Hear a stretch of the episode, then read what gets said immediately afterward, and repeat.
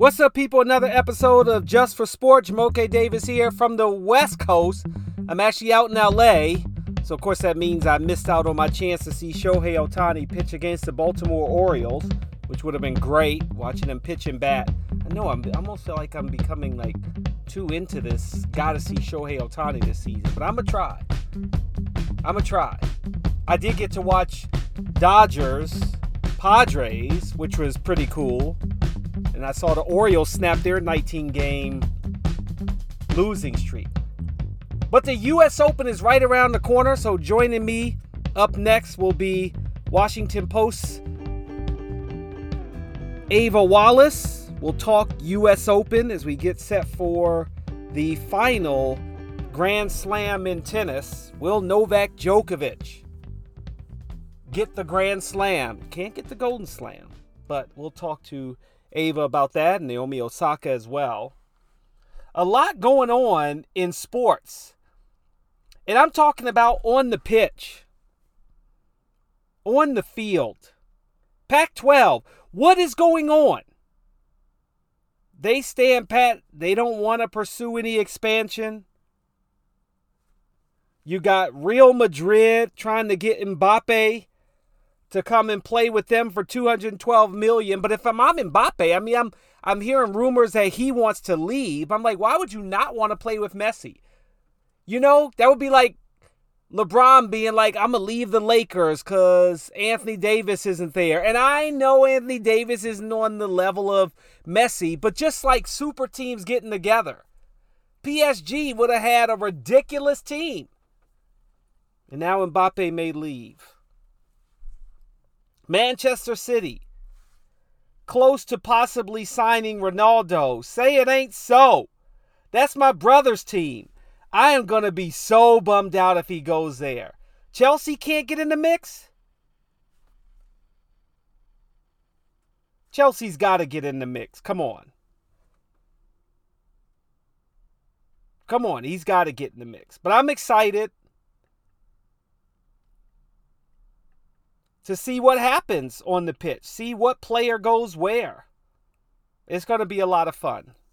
It really will be. All right, coming up next, we're going to talk tennis. We're going to talk a lot of tennis.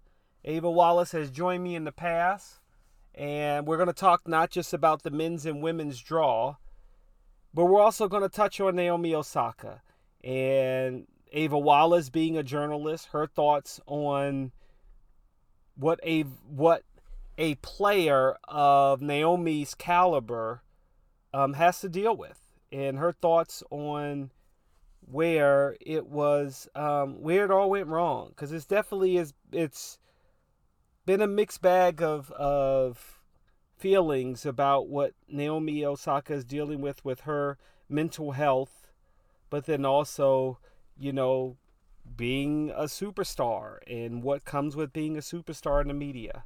So, we'll be right back with Ava Wallace from the Washington Post. All right, joining me now is the now technically her job is the Wizards beat reporter for the Washington Post. It's Ava Wallace. But Ava, as we were about to start our conversation, I totally forgot about the Olympics. I just, me too. I it's it's out of my mind. No, I'm kidding. it, it came and went. How was it for you that I didn't even think that in our conversation we're going to talk U.S. Open? I know you covered tennis before, but the Olympics. What was that experience like for you? It was honestly fantastic. It was like there was everything in the world could have gone wrong with the COVID of it all, with the restrictions, with everything.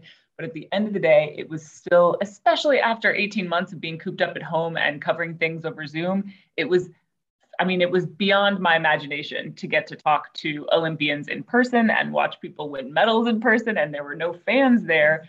So it was like, you know, we had front row seats all of this really incredible stuff. And the topics that you know the athletes were so opening up about mental health in the wake of the Simone Biles stuff. I got to see Naomi Osaka light the cauldron, it was really, really special. I'm so I was really nervous beforehand going, and I'm so glad I went. And uh, so I have been actually I've been to two Olympics. I went in Seoul and I went uh, in Atlanta, and it is a special moment that it's just it's out of this world. How early did you go and set your schedule of what you were going to be covering with your Washington Post counterparts, and then just in terms of the travel? That is a really interesting question for this Olympics. So we actually set our schedule. We went about, I want to say, five days early because we weren't sure if we were going to have a three day hard quarantine in our hotel rooms, not leaving anything for three days. Luckily, literally the moment before our editor, we went over in two two different flight ships. The moment before our editor um, boards his flight, he gets an email from the Japanese government and the Olympic Committee over there saying that our, our plan of action basically had been approved, which laid out all of the different sports we were going to cover day by day. So we were we were planned out from the very beginning and we did not have to quarantine so we spent the first five days pretty much in the in the main press center there which is in the, suburb of tokyo um, called ariake um, and it was like we have little kind of sham office building set up. So like we were right next to USA Today and across from the LA Times and down the hall from the New York Times. It was really cool to see all of these different reporters uh, in one place. But so the first 14 days, we could pretty much only go to our hotel rooms, to that press center, and then the venue where we were covering our event. So we couldn't like hop on the subway and explore Tokyo. Yeah. Um, and, and, honestly, it didn't it didn't matter at all to me. I mean, you know, I I really towards the end, I was like, man, I gotta kind of get in some time to explore this incredible city. Yeah. Uh, but I was I was so happy just bouncing around, and I got to cover a different thing pretty much every single day. I did cover some tennis, I covered some basketball, but I also covered like canoe slalom, and I got to cover the the U.S. Women's National Team for soccer, which was amazing. It was really cool, really really good stuff. Um, what? Okay, you you did cover multiple sports. Um, what was like one of the favorite moments, not just of the Olympics, but something you personally were able to witness? I so what I, I think one of the things that sticks out most to me was going to be so I covered two women's soccer games. I covered their um, match where they lost to Canada, which was incredible. Got yeah. knocked out of the gold medal match, and then I covered the bronze medal match. And I remember both times um, just talking to those women being like, oh, I get it now. Like they are all the personality that they were built to be like just incredible talkers and you know everything like I, I, was just thinking back to the breathless coverage they got for their world cup run and i was like oh it was totally like I, if i had been following them then yeah I, I totally get it um, I could I could talk to those women kind of all day. Yeah. Um, and I really I really loved you know I I love covering women's sports. That's kind of my passion. And I got I think I wrote about uh, the entire. I must I think I wrote like 20 stories in in two weeks, and I think I wrote about uh, one man by totally by accident, just the kind of assignments that I gravitated towards. But I wrote about Rui Hachimura, who's a wizards yeah. player, and he was leading Team Japan in their first Olympics since 1976 rest of the time I was I just happened to be reporting on the women. Um, yeah, so it was very cool. It was the first time that it was the first you know quote unquote gender equal Olympics where there were 49% of the athletes were women. They had added a bunch of women's sports, so it was really really cool to kind of cover the games from that aspect as well.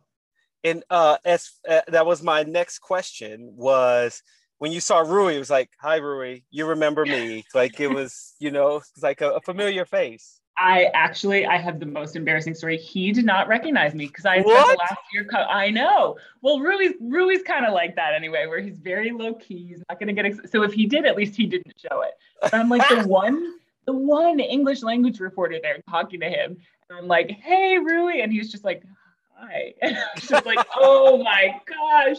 This guy only recognizes my voice now. Like, oh my, it was so fun. I just kept it moving was like, all right, I'm not gonna make a thing out of this, but really yeah. afterwards, like, oh man, yeah. training camp's gonna be rough this year.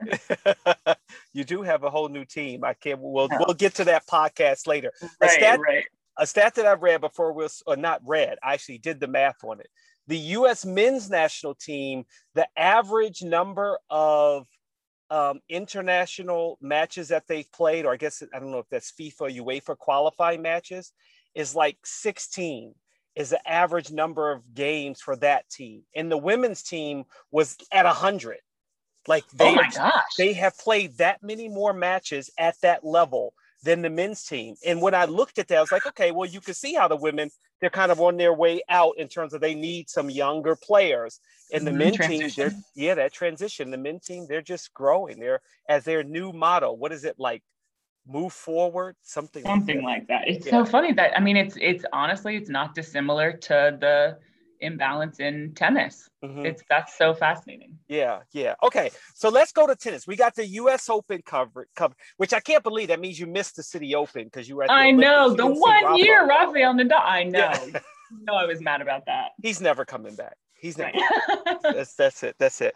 But we we finally, as we're recording this, we just got through the draw um, Novak Djokovic it may have the hardest draw ever. They're making it very difficult. I'm I'm not happy he didn't get the Golden Slam. I think it would have mm-hmm. been a cool story, but it would have been a really good story. Oh, it would have been awesome. But what? And actually, I was at those Olympics in 1988 with Steffi Graf. She won the, the oh Golden oh Slam, which was amazing. But what are your thoughts so far when you saw the men's draw and Zverev is going to yeah. be right smack dab in the path of Novak Djokovic.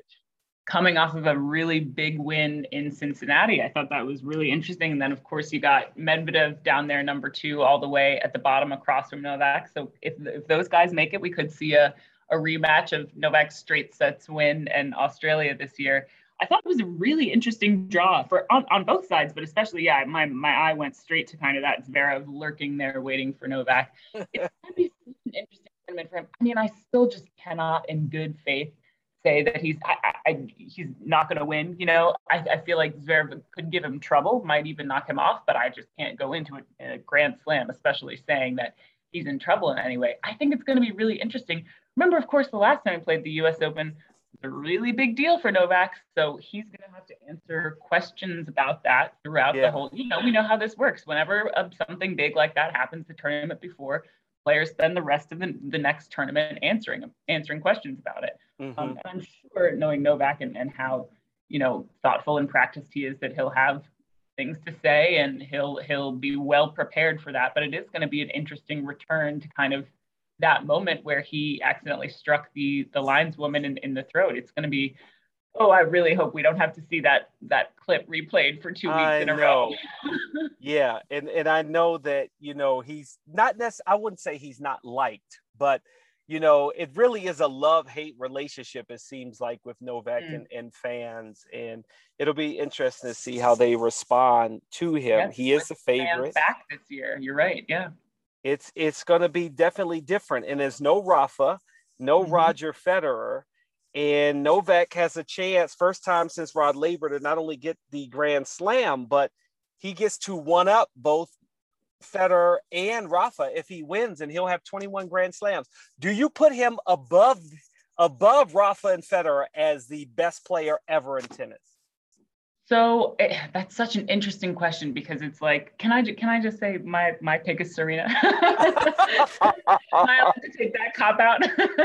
no. no, but I, I do think it's it things it, it depends on how you define greatest of all time, right? Like I think a lot of people would say most people would say Federer because he was the first. You know, Rafa was right after him, but he had such an impact on people's love of the game and on how people viewed tennis and on the way we play tennis. And then Rafa kind of came and did the same thing in a with a very different, um, almost opposing style. I think I think Novak is the best of all time, but I also think he benefits from having, you know, he was he was measuring, always measuring his game to those two guys and saying, here's what I need to do to beat them. Here's what I need to do the best. So he had a rubric. Whereas I feel like I always think of it like Roger and Rafa kind of created the rubric, and maybe Roger even a little more created it. And so Novak was always had something to work against. And I don't know which one's harder, trying to always beat Roger and Rafa or being the one who created the entire measuring system. I do no. think I think cultural impact matters so much. That's why I thought um, Sally Jenkins, uh, one of our columnists at the Post, had such a smart column today on why Margaret Court's record, you know, Serena owns the real record for for Grand Slams of all time and is the real goat and whatever like that. I thought that was she made an interesting argument there because of the cultural impact and all of the other stuff and things like that. Yeah, and it's funny because while I would use the argument that Serena is the best player ever, and I look at Margaret Court, because of all of the Australian Opens that she won that puts her up there. But at the same time, I feel bad because I don't hold that against Rafa. Mm. The number of French Opens that he's won. I mean, was it uh, nine? Yeah. So the difference between, for me, I think the difference between, and I, I totally agree with you, where I don't, I don't hold that against uh, Rafa at all. But he was also playing against full fields, and Margaret Court was playing Australia in ages when nobody mm-hmm. really went to Australia. You know, like yeah, really yeah, played that a handful of times. I think Chris Evert played like six times in her entire career. So something I didn't even know, but uh, that I read in, in Sally's column today, I didn't know that um, Court got a walkover in two of her finals. She didn't have to compete two full finals, and Serena's won won every single final. Yeah. Oh, I, I had never heard that stat. Yeah. Oh, interesting. Wow. Okay. You know what? You know the competitiveness of Serena is still going to eat at her if she oh, does oh, not sure, have the yeah. number. It, it, really is, and it's so funny. I love. We asked her this um, over Zoom last year at the U.S. Open. You know, which is the go. I I loved her answer. Just cracked everybody up. She goes, "Can I just go number one all time? Can I just say Jesus?" like totally unexpected, and she was she like deadpanned. It was perfect delivery. Serena can be really funny when she. Yeah, and unfortunately, Serena is not participating this year due to a hamstring right. injury. Uh, and Venus is out and now. Yeah, yeah, and Venus is out. And then she and Venus had the funny line about now she can go date. She can find, you oh know, just any eligible any eligible bachelors. Yes, you see there. Venus on the prowl. yeah, which is crazy. But I also, you know, you talked about uh, Novak Djokovic and the uh, hitting the lines judge. And mm-hmm. then, unfortunately, when I think of U.S. Open and I think of Naomi Osaka, I go right back to the debacle in the final with Serena yeah. Williams and the referee. And it's just like now Naomi dealing with what she's dealing with with her mental health will still have to think about that and go into this tournament with probably questions about it as well. For sure. And, it, and I wonder if, and I know she will definitely play long enough to outlive that, certainly, because you remember Serena's had blowups at the US Open specifically before her entire mm-hmm. career. And so it comes up every now and again, but it's no longer like the first thing I think about with Serena.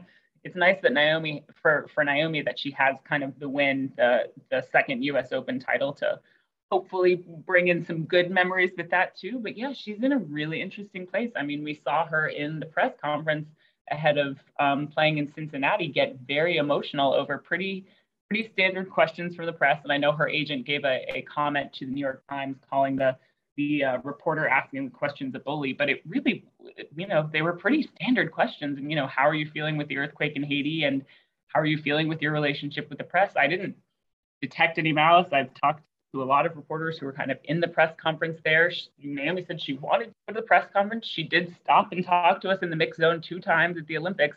I don't think she's um, wary, or at least she's not presenting as if she's wary of facing the press anymore. But I, it was um, it was kind of you don't often see players grow that. It's not super unusual, but it's it's not you know every day that you see players grow that emotional in uh, in press conferences. So it was it would be interesting to know what she's thinking in her mindset heading into this tournament.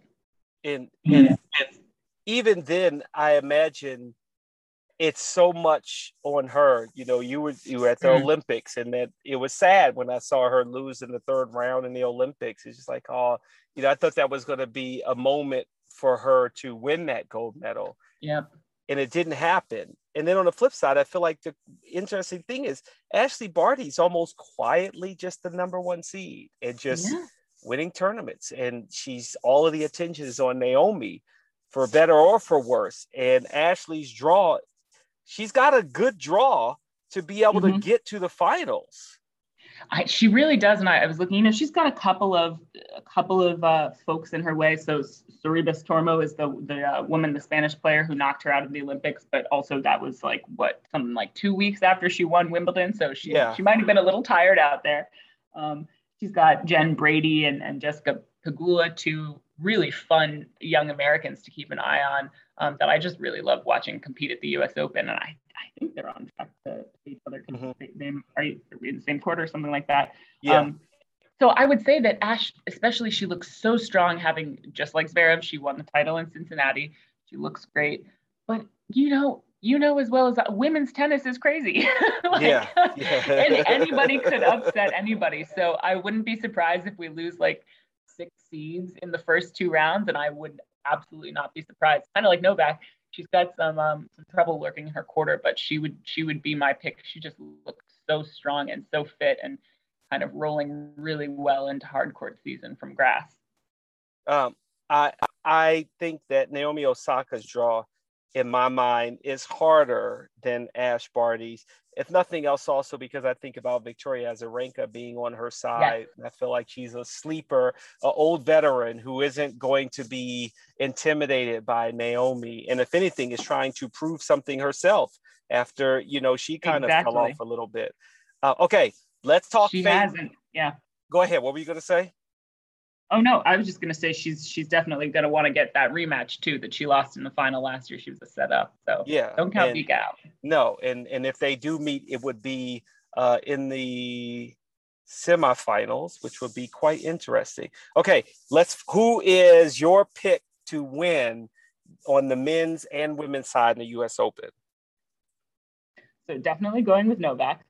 I don't know how you could count him out, especially knowing he's so aware of the records that he's going. I mean, not dissimilar to Serena, he knows what he's going for and what he's playing for. And I feel like it's not going to be anything like last year where he allows himself to slip up like that. Now, he's an emotional guy, so you never know. But I feel like uh, I wouldn't be surprised if he is on his absolute best behavior, just mowing through the draw on this one, uh, at least until he gets to Zverev. I'm going to say I think I'm gonna say Ash is my favorite. How boring is that? The two wow. number one seeds, right? One, but I, yeah. I mean, it would be fantastic for her to follow up that that Wimbledon run that she had this summer with the U.S. Open, and she just looked so confident in Cincinnati mm-hmm. and really strong, and just not letting anybody kind of throw her off her game. Grand Slams are different, of course. Um, two in one year, especially back to back, is is quite a feat, but. Um, it would be I just can't think of anybody right now who could kind of trip her up on hard court yeah. the way she was playing. All right. I'm going to be a little bit of a contrarian. Please do. Um, my worry is that because of the way, remember how bad, and you were there, Novak performed so awful off the court after he lost the Olympics, quitting on in the um in the doubles match, mixed doubles, and you know, just really I felt like he fell apart and the pressure mm-hmm. was getting to him to get the golden slam. I think the pressure will get to him to get the the grand slam and I think this is Alexander Zverev year at plus 700 to win on the men's side. And on the women's side, I agree with you. I think Ash, all of the attention is on Naomi Osaka. I think mm-hmm. Ashleigh Barty has played so well, and she's got an opportunity where she doesn't have the pressure on her, and I think she will win uh, the the women's side, the U.S. Open. Now you know I'm I'm drafting you right now. If if Zverev wins, you got to write all the stories about how the, the new era has arrived for men's tennis. Yeah, okay? I'm not yes, doing it again. You're not doing it. I've done it four times before. yeah, between that and golf, how many times you hear? Oh, uh, Tiger Woods era is over. It's another Changing young player. yeah, it never happens. It never happens. Thank you so much. I really appreciate you coming on. Uh, let's enjoy the U.S. Open. I will enjoy it, and we'll catch up closer to bat start of basketball season. Sounds good. It's coming up soon, so I'll talk to you soon. It is. Bye. Ava. Bye. Bye. Ava Wallace is great. I had a wonderful time chatting with her. I really can't believe I, you know, it was like the Olympics never even happened, and the Paralympics are going on right now. It was, it came and went, and I just totally skipped over it until she brought it up. So I was cool she brought it up. I'm very happy about that. And good to talk to her about her experience. That's pretty cool. That's pretty cool. All right, last thing I'm gonna talk about is going back to COVID. And the report came out that the NFL is proposing in an increase in their COVID testing for vaccinated players because of the surge around the country and the teams dealing with a cluster of cases of the coronavirus. Players and coaches are all sidelined. And I'm really worried, y'all. I'm really worried. No, none of us want what happened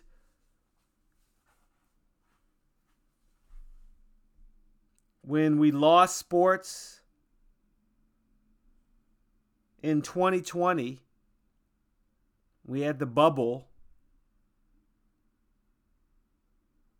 But with this new NFL season and the league wanting to move testing for vaccinated players to once every seven days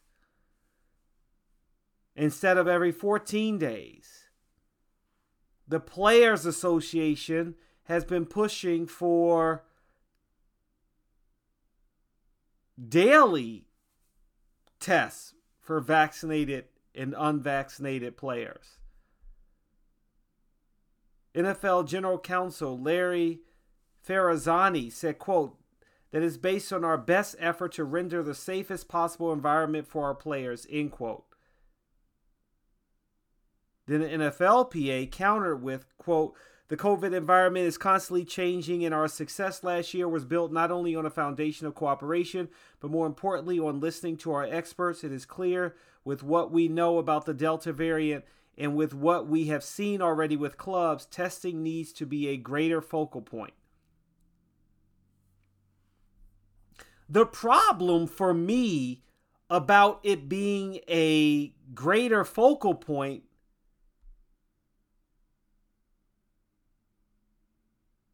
lies with the players that are not vaccinated.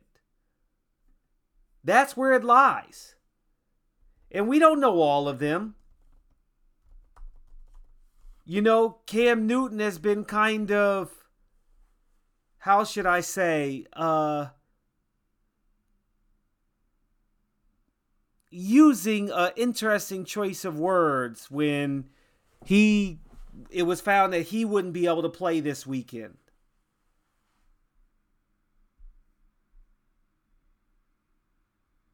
two prominent players when it comes to not wanting to get the vaccine is Buffalo Bills receiver who I've talked about before, Cole Beasley, and also Isaiah McKenzie. And now they've both been fined for COVID 19 protocol violations.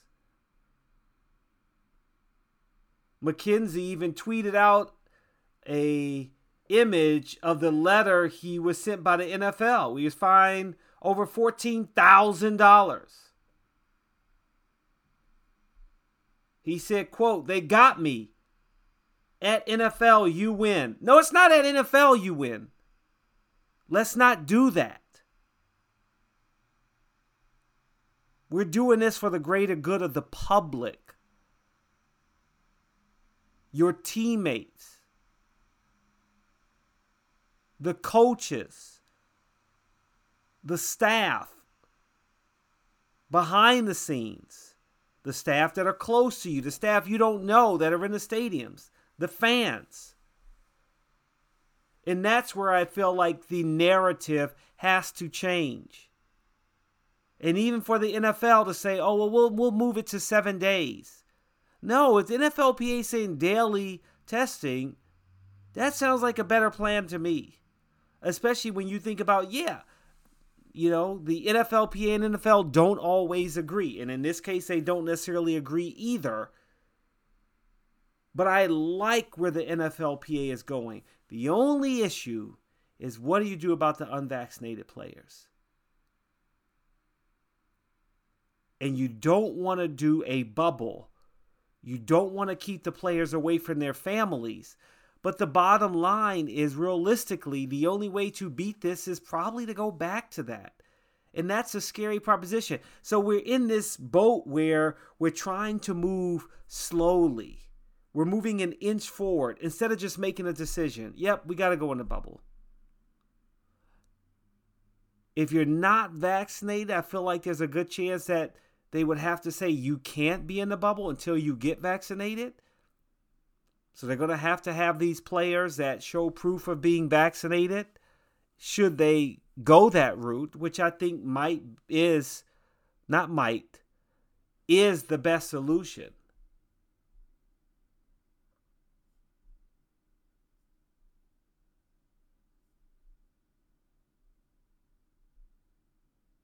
Especially when you have players that are very combative about taking the vaccine, that are really, you know, pushing back. Cole Beasley tweeted when he saw Isaiah McKenzie's tweet Don't worry, they got me too. But I was wearing a mask when I was in close contact with fully vaxxed trainer who tested positive and still got sent home. So what's the point of the mask anyways? Meanwhile, I'm here still testing negative and can't come back. Make it make sense. Wearing a mask makes sense. It makes a lot of sense. Don't try that, Cole Beasley. Don't try to say there's no point in wearing a mask. One, you're not going to win that battle with the public. Two, I think you're wrong. You're wrong. It's going against all guidelines from the CDC, federal government, state government, local government, companies, governments around the world. No, we all at least need to wear a mask. And you're not cooperating, so you shouldn't be around the other players. You're hurting the team. You could get everybody sick. Someone could die. Now, if you want to die, as Kirk Cousins said, I don't want to say go right ahead, but if you want to risk that, then you should be able to do that on your own, but not around other people that don't want to do that. That's where it's unfair. You don't get to pump out your chest and just walk around like, yeah, I ain't getting vaccinated. So what? I'm me. Not when the safety of others are at stake. And you cannot be that selfish. And that's what I think it boils down to is the selfishness of people to not think about the greater good. And I hope that not just in sports, but all around the world, in our country, that people can find a way to come to their senses about this. There's so many other vaccines that we have all taken. I'm sure Cole Beasley and Isaiah McKenzie are no strangers to needles and inject themselves with all kinds of drugs to make them be able to play on Sunday. So don't tell me you don't take stuff that you don't know what it will do to your system. You've been doing it for years. Now all of a sudden you want to take a stand. I don't like it. I don't like it. And it's tough because then again, you turn around, you say, that's where we're living America. You have a right to make a choice. I just don't agree with the choice. I just don't agree with the choice. I do agree this was a good show because Ava Wallace came on. I want to thank Ava Wallace for coming on Just for Sport. She is a wonderful writer for the Washington Post. You can check her out this upcoming NBA season as she will be the beat writer for the Washington Wizards. But, you know, if you want to look at her stories from the Olympics, she talked about how, you know, much of a fan of women's sports and women athletes she is. And she does some wonderful stories on the Olympics and, and coverage of it from the female athlete perspective. Enjoy your weekend of sports. US Open starts on Monday. Looking forward to that. Looking forward to the day I get to see Shohei Ohtani pitch and bat. It may have to wait till next season. We shall see. But I'm going to enjoy my sports weekend nonetheless. Ciao for now.